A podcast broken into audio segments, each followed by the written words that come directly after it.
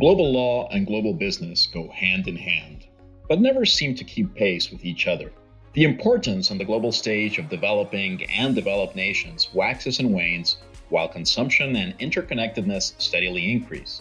All the while, laws and regulations change incessantly, requiring businesses to stay nimble. But how do we make sense of it all? Welcome to Global Law and Business, hosted by Harris Bricken's International Business Attorneys. I'm Fred Rocafort. And I'm Jonathan Bench. Every week, we take a targeted look at legal and economic developments in locales around the world as we try to decipher global trends in law and business with the help of international experts. We cover continents, countries, regimes, governance, finance, legal developments, and whatever is trending on Twitter. We cover the important, the seemingly unimportant, the relatively simple, and the complex. We hope you enjoyed today's podcast. Please connect with us on social media to comment and suggest future topics and guests.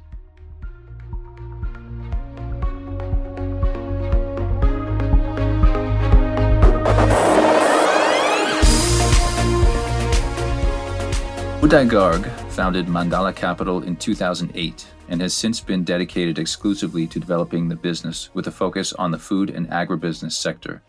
Since the firm's inception, he has been involved in all areas of the business and was instrumental in developing its strategy and vision, as well as raising the current funds under management. Uday sits on the board of portfolio companies and manages the relationships with the firm's partners and stockholders. Prior to Mandala Capital, Uday worked at Altima Partners in London, focusing on private investments in global emerging markets across sectors, including agribusiness. He began his career in the investment banking division of Deutsche Bank New York, followed by portfolio manager roles at Amaranth Advisors in Connecticut and Duet Group in London.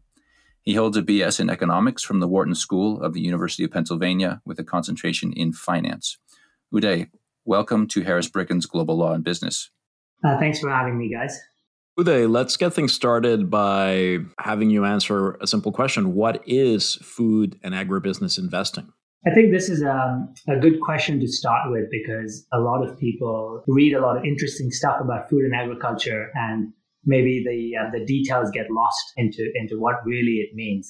And I think the the simplest way to think about food and agriculture investing is to first try to picture the value chain from inputs all the way to the to the retail product or the consumer product. So you can take any any product. You can take milk. You can take uh, chicken. You can take sugar. So it all starts with the farm, and what goes into the farm is a bunch of inputs. Uh, there's a farmer involved, and there's land involved.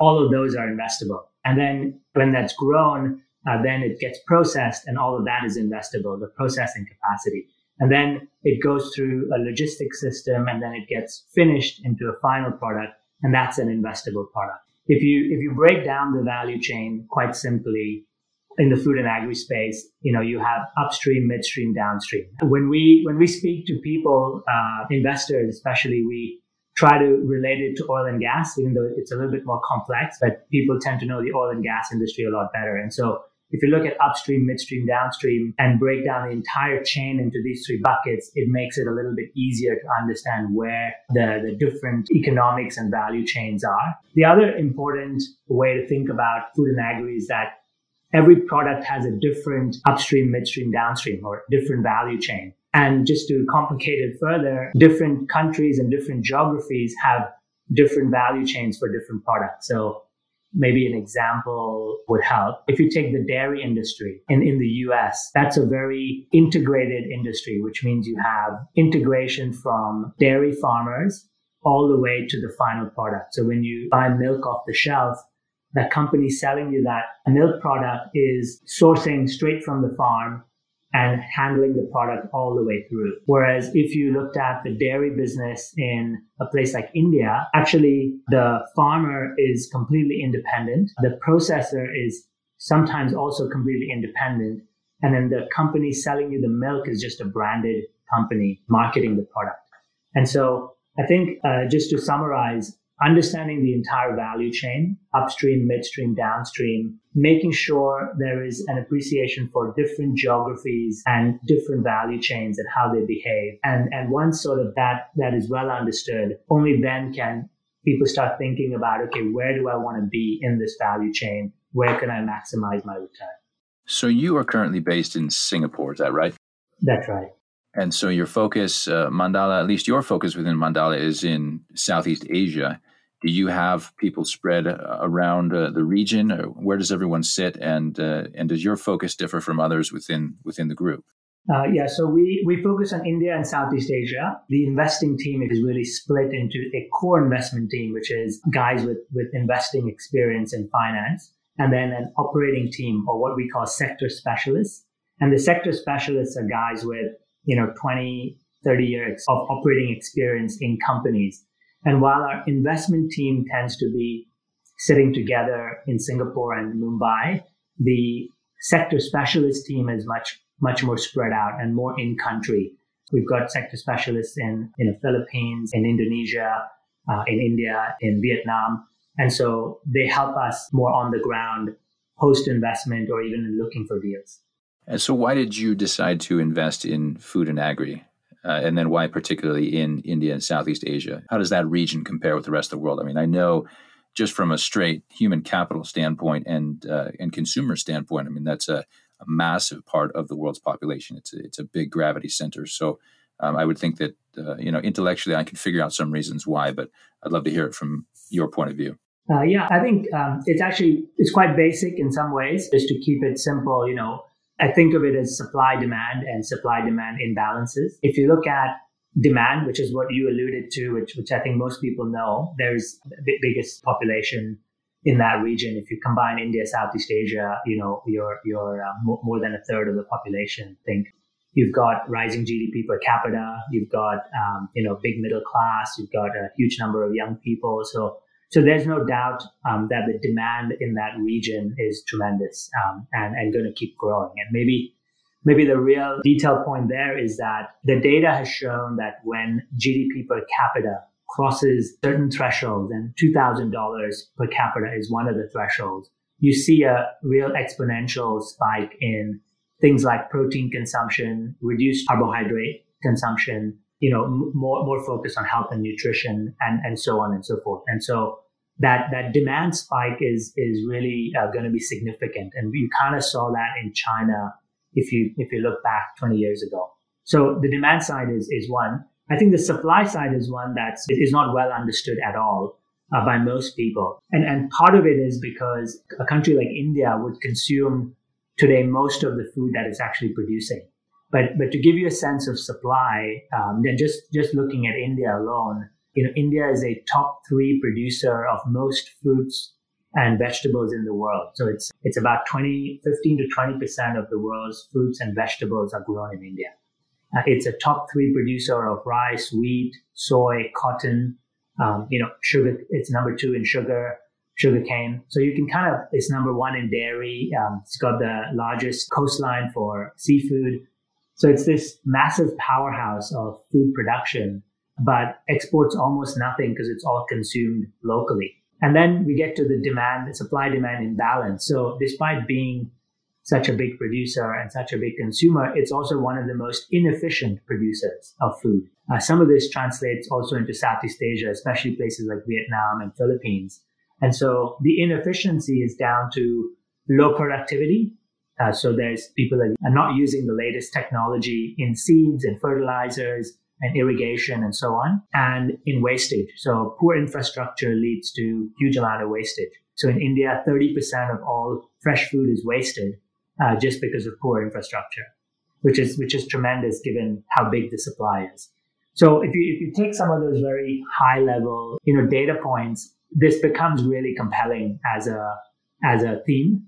Uh, and then I would just you know add maybe there's layers of sort of you know decision making. You know why why someone would do this, and maybe just to go one layer deeper is the sector remains largely in private hands across India and Southeast Asia. Whereas if you if you looked at if you looked at some of the more developed economies, you know, you could name some of the big ag guys, right? Everyone kind of knows the, you know, Archer Daniels and the Bunges and, and, and maybe even the Nestle's, which are integrated backward.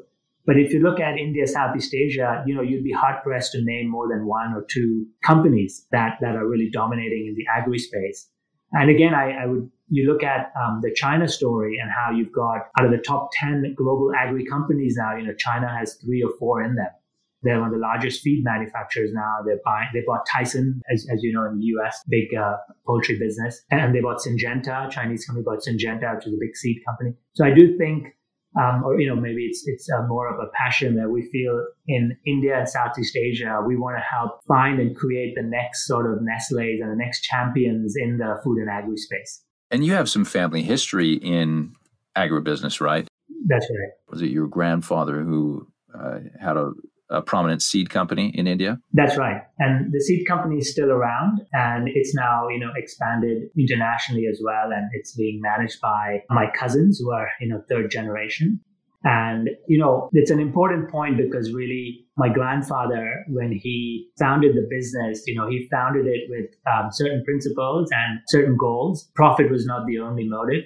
And so he did it to really help the farmers and to solve some real problems. That business is, you know, a family business. So I've seen how it's developed. That business took in Monsanto as a minority shareholder, I think almost 20 years ago. And sort of just being around all of that has really been helpful for us at Mandala because essentially we're doing similar stuff. We're working with family businesses. We're coming in as an outside investor, you know, mostly US investor backed investor. So it's, it's really been great from different perspectives, right? To help understand food and agri, to help understand, you know, family businesses and, and what they go through, especially second, third generations running these businesses. Uh, and then just generally getting a good feel for, uh, for the sector and how to invest. So this is actually uh, a great segue into Mandala's own strategies for for investing.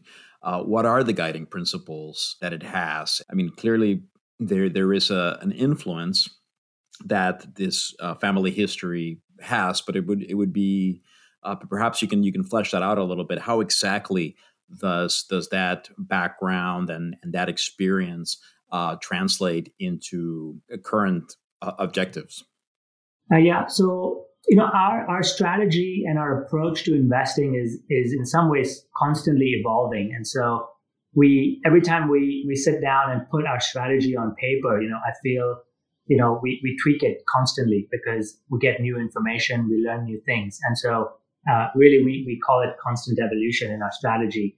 We uh, we have a playbook. Um, maybe that's the simplest way to talk about our strategy, and there's four key tenets to the playbook. The first is uh, thesis development, and I think we we touched on some of that uh, earlier in the call, um, where we talk about um, you know, what, what is a big thesis that we think we want to go after? So let's say something like productivity.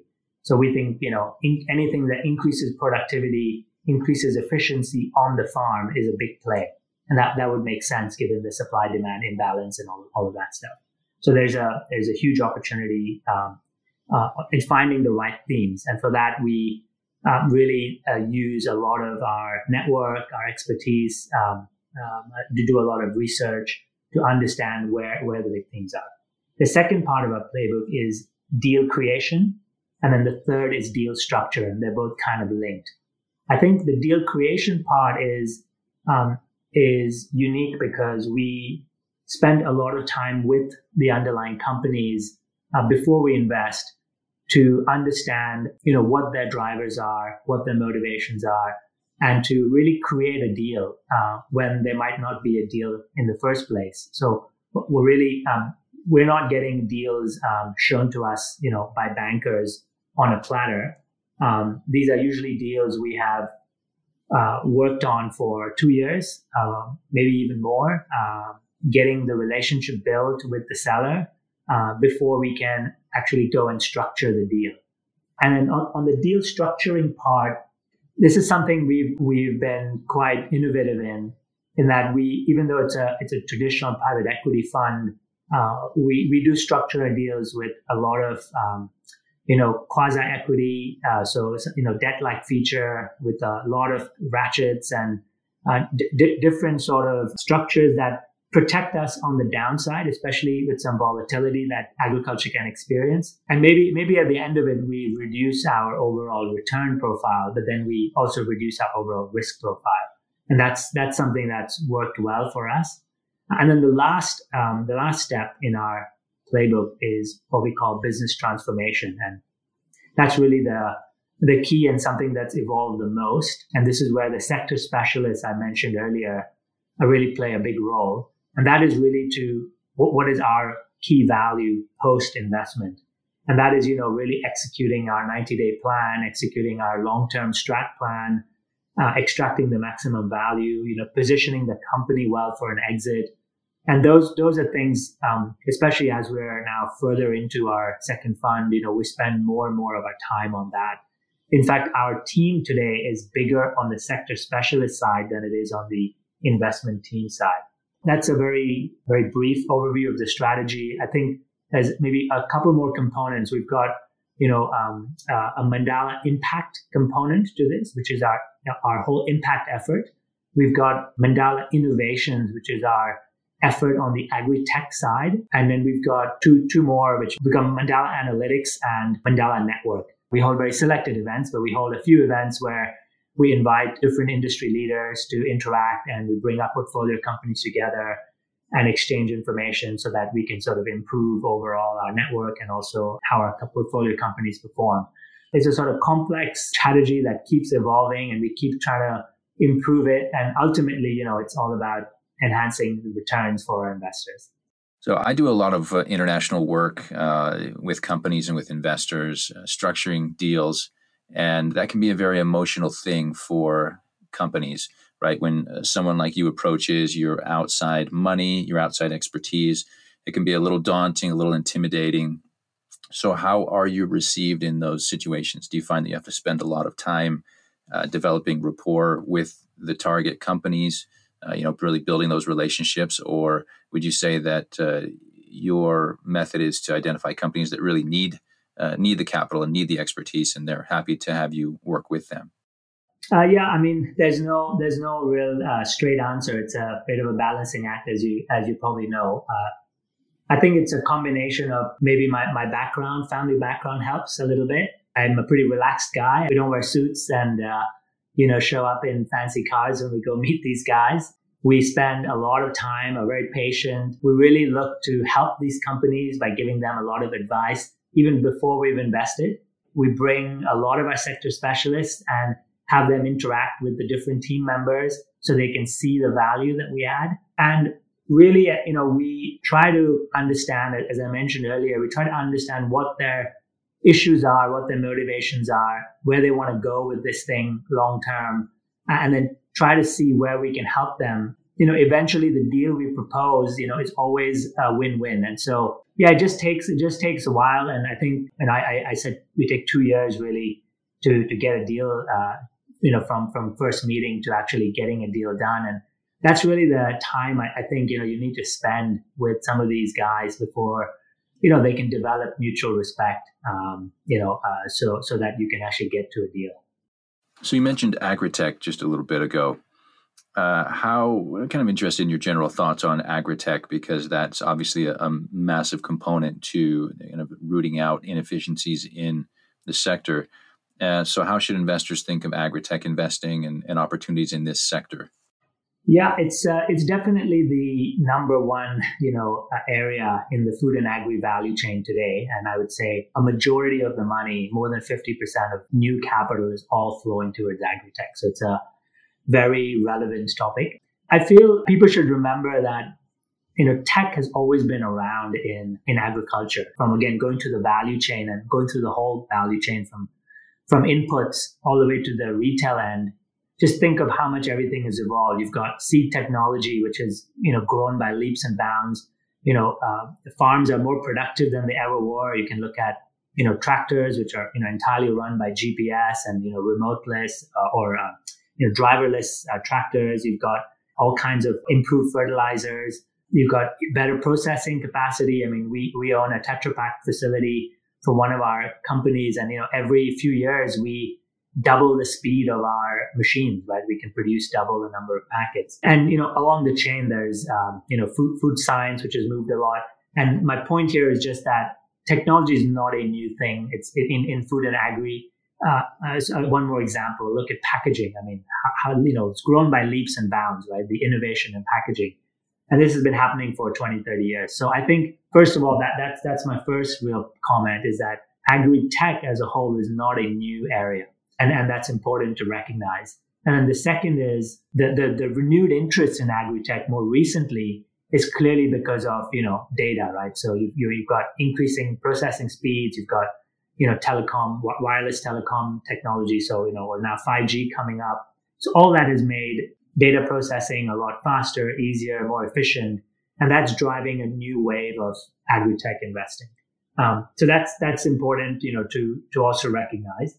Uh, and then the third point is, um, you know, where, what is all this achieving, right? What, what is the point of all the agri-tech money that's, that's going in? And for me, I break it down into two key areas. Mostly, let's say, I don't know, it's tough to put a number, but I'd say more than 75% of money into agri-tech today is really going towards productivity or efficiency.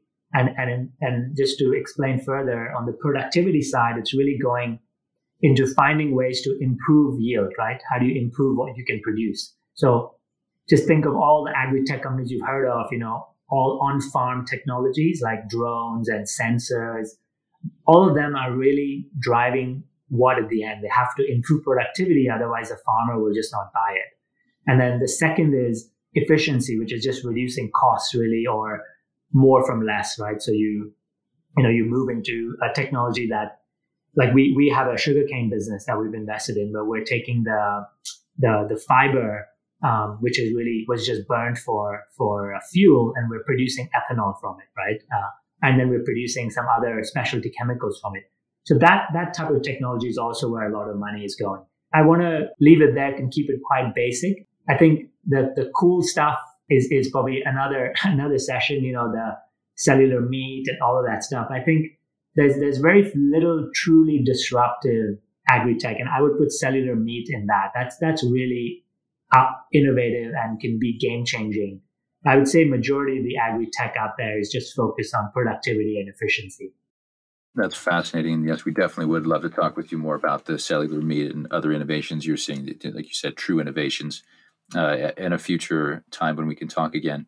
What are your thoughts on the cannabis sector? I know I we when we had our initial call that discussed this, I mentioned it to you, and you're in the middle of Southeast Asia, and Fred and I uh, do quite a bit of international work, and we get inquiries quite often. Uh, you know, to or from the U.S. Uh, and and often dealing with Southeast Asia. So, what are you seeing? What are you hearing? Um, you know, do you think it will be as big in in Southeast Asia as it is showing to be in Europe and North America? You know, what kind of general thoughts would be great.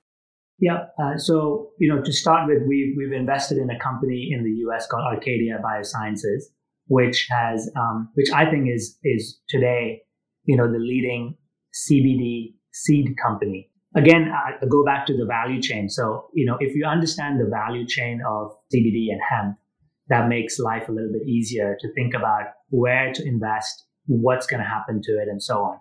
And uh, it's it's quite interesting. We um, again, this is this is my my opinion, so could be could be wrong. But when we um, look at the value chain, um, you know, the maximum value today uh, will will be with the seed company and with the brand, right? So who, whoever can come up with a retail product that consumers can associate with and so on, and and you can argue that will that be a new player or will that be, you know, Pepsi just putting CBD infused Pepsi or Coke, putting CBD infused Coke, right? So that's, that's an interesting area to, to talk about. Uh, but then on the seed side, which is really the, the basis for the CBD is some interesting points. So if you look at other crops like soybean, uh, which is the most developed crop, right? You can get uh, the entire, you know, genomic sequence of soybean you know, it's been, you know, studied every which way. You've got, uh, you know, three layers of gene stacking into it. You've got, you've got so much work done on it that when you, um, and you can work with, you know, universities in the US, which have done tons and tons of work. When you look at CBD or, you, you know, um, hemp, there is almost no work. In, in fact, there is no work because it's, was it was illegal to do any work, right? So when we, um, so Arcadia, for example, and even my own family business, we work with a lot of universities in the US for research, like the big sort of agri universities. And none of the, there, there's no database there for any, um, uh, you know, uh, any material on, on what, what's in there. Uh, how do you develop um, these these seed technologies in CBD for, for CBD enhancement or for hemp? And what we're finding with Arcadia is that Arcadia is able to, through its relationships and being a pretty, uh, you know, well-established seed company, and seed technology company is able to really go right to the beginning and start building up this expertise. And the, the real challenge here or the real interesting play here will be to see how quickly do the majors get into this. And if the majors today, today the majors are not getting into it. So if, if the Monsanto Bayers, Syngentas, you know, are not looking into this, who is going to take the lead? And it's got to be a real seed company, right? It can't be uh, guys in their basements who used to grow marijuana, right? And, and then you have regulation, which is coming in, which, which expects things to be, you know, re- really proper. For example, you know, the CBD content and, and all of this stuff. And it's, it's obviously an evolving, um, evolving regulatory framework as well.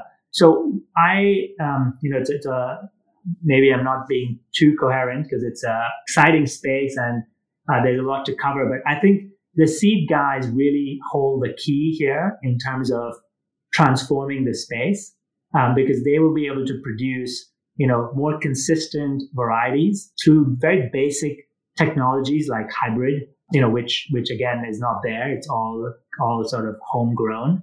And then I, I don't think the processing guys which today today all the attention is on the processing guys i don't think the processing guys really have much to offer um, it's, it's very commoditized because there's no real technology in that. Uh, and the retail guys, you know, are still very small. I mean, everyone's still trying to make their brand. Um, and you, you know, I, am not an expert on, on the brand side. So I wonder, you know, if it'll be a new brand or if you're better off just selling CBD to a Coke or a Pepsi, right? Um, and let them, let them go and do, do their thing so that's that's really my, my feeling on the overall industry. Again, you know, I think it's a much longer discussion. Uh, but as it pertains to Southeast Asia, I mean, look, Thailand is very very keen on this, and and there's a lot of uh, a push straight from straight from the government to to encourage uh, massive amounts of this, you know, money to come in, technology to come in.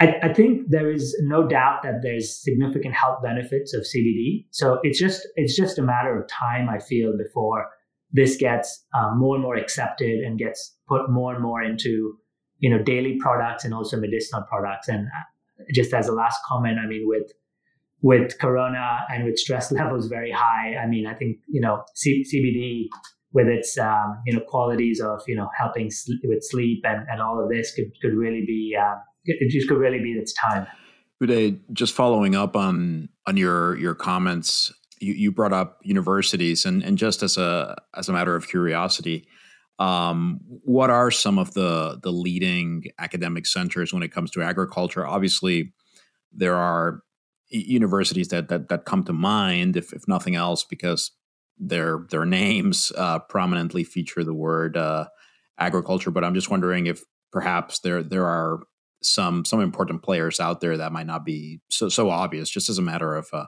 general knowledge.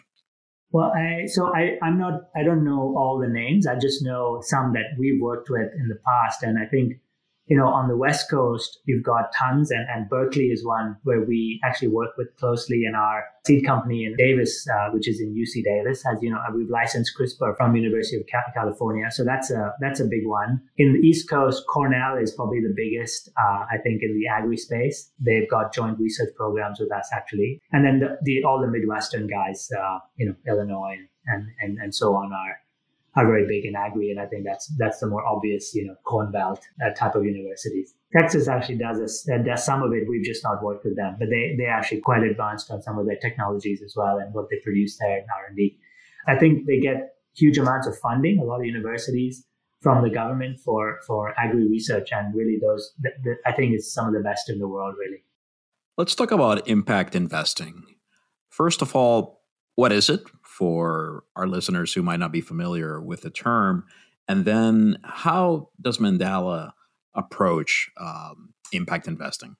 Yeah, so impact investing is just a massive space. I think uh, everyone has a different view on what it means. You know, m- maybe the simple way to think about it is uh, again from you know a pure charity perspective, right? You wanna you wanna give you know a dollar to someone to eat. That's impact, and you can you can sort of keep moving on the curve, making uh, more commercial decisions, and maybe lesser and lesser impact, I suppose, and all the way to say like doing a buyout of a cigarette company, right? Uh, and and then the key is to maybe find a sweet spot where you're getting a commercial return as well as making impact. And then what is the impact you're making? Again, is subjective.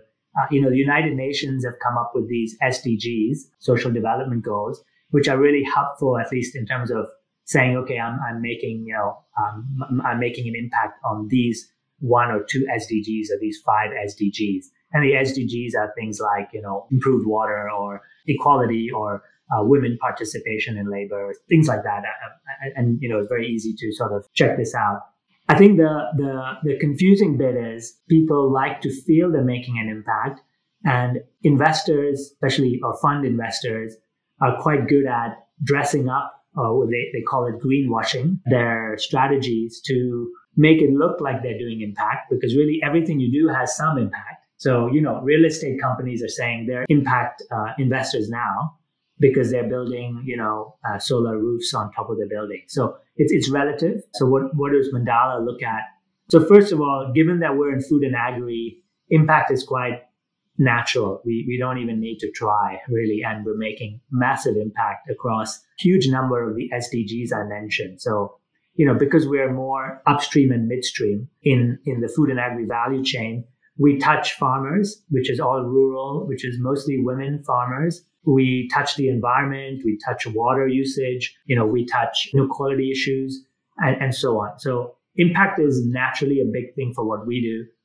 The, the area where we differentiate or how we think about it is um, quite simply scalable and sustainable impact.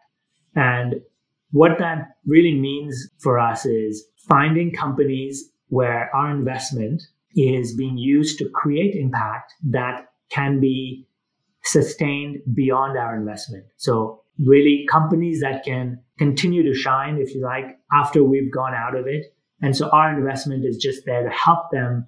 Uh, but really the impact is has to be sustainable. And, and it comes down to cumulative impact. So if I invest in something, it should not just be a one-time impact, right? So uh, I'm trying to build, I'm trying to invest in a company that will build something, uh, a, a factory or, or a processing plant that will keep giving back. So to keep having impact. So that's the sustainable part of it. And the scalable part of it is we want to make sure that we can make impact over a large, large scale, over, over a large number of people, over a big footprint. And that has to do with finding companies that are relatively large. So we don't want to, you know, I think I use this example, maybe it's not, not that appropriate, but you know, basket weaving in, in a small village somewhere is um, is great, but it's just not scalable. It's too it's too small. It's not what we do as a fund. And in both scalable and sustainable impact, it really comes down to finding companies with good business models and good unit economics. And so if, if the businesses are sound, uh, when we put our money there, the impact that they create is both scalable and sustainable. And that's really what we're after. Um, and then just the last one minute on it is we, um, you know, we track our impact in a very numerical way. So we have a report that's available on our, on our website, which is, you know, we have proprietary formulas. We actually take our impact, we try to convert it into dollars. So for every dollar invested, what is a dollar impact we're generating? And then we accumulate that dollar impact because that's how it should be. We, we expect it to be cumulative impact. And, um, and we, we generate an SROI. So you've heard of ROI, which is return on investment. So we generate a social return on investment. And, and that's kind of what we report to our investors. Uday, it's been great having you on the show with us. We really appreciate your time, appreciate your insights, and uh, hope that we can see you again uh, on another episode in the future to dig in more in, in some uh, areas we mentioned today. We always like to close our episodes with recommendations so that our listeners and, and Fred and I as well can uh, can learn what you've been reading, what uh, what you've seen lately, what you recommend, so we can get more information. We can really get a good feel, uh, you know, either in this region or uh, or other regions, whatever you think might be uh, really relevant to us today. So one of the books that I've read recently, um, and I really recommend it to pretty much everyone I meet, is a book called 40 Chances Finding Hope in a Hungry World by Howard Buffett. This is Warren Buffett's son, you know, who's actually quite accomplished on his own. Um, I think he was on the board of ADM, on the board of a pivot irrigation business. But um, it's actually a great book because it, it really straddles uh, impact, uh, agriculture investing, emerging market investing, and it's really inspiring. You know, it's, it's one of my favorite books in the space, and I would really strongly recommend that. And Fred, what do you have for us? I'd like to recommend an excellent piece called A Woman Called Hey. And that's um, hey as in hey, how are you? Not uh, it's it's not a not a foreign word. But the the article does talk about about China. It's a it's a sad uh, at times infuriating, at times uplifting story about a woman who belongs to an ethnic minority group in China who is who is kidnapped basically to be to be married to a man in a in a, in a different province. Um, this this is um, un- unfortunately a phenomenon that has been around in China for, for a while and, and, and remains to, to, to this day.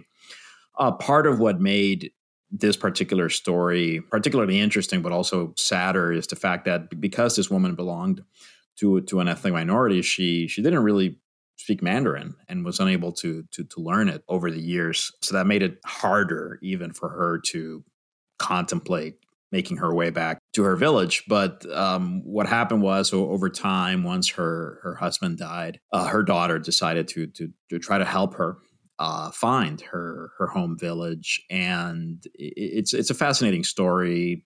It was basically a, a crowdsourced kind of solution where they were talking to people back in the home province and they were able to narrow down the areas from from which this this woman had had had come. I don't want to reveal too much, um, but it, it's a it's a it's a great read. Really, one of the best things I've read in a, in a while. The author is Zhang Yue. I don't know what the tones are, so just going to try to keep a neutral opinion there. Uh, translated uh, masterfully by Matt Turner, and that came out on November 28th. So, again, a woman called Hey. What about you, Jonathan? What can you recommend this week? My recommendation this week is a Nikkei Asia webinar that they put on a couple of weeks ago called The New Tech Supply Chain. I really like this webinar. It was about an hour and a half long. had four different staff writers who covered technology in Asia, including one based in Vietnam, one based in Taiwan, one based in mainland China. And it really gave a good insight into what it took China to build its impressive supply chain now in high technology, you know, in the last 20 years and what it would take for competing Asian countries to replace that supply chain, or at least to get up to par, where they can, for instance, order a part and get it in a matter of hours or days as opposed to a matter of weeks, which is what we're looking at right now. So I highly recommend that if you are considering relocating some of your supply chain from China to other parts of Asia. Uh, really easy to listen to and uh, quite a, a good webinar. Well, Uday, we want to thank you again for being with us. Uh, we we wish you well. Certainly, we'll keep track of what you're up to on social media, and uh, look forward to catching up with you again. It's my pleasure. Uh, thanks for listening patiently to me talk, and uh, yeah, look forward to catching up.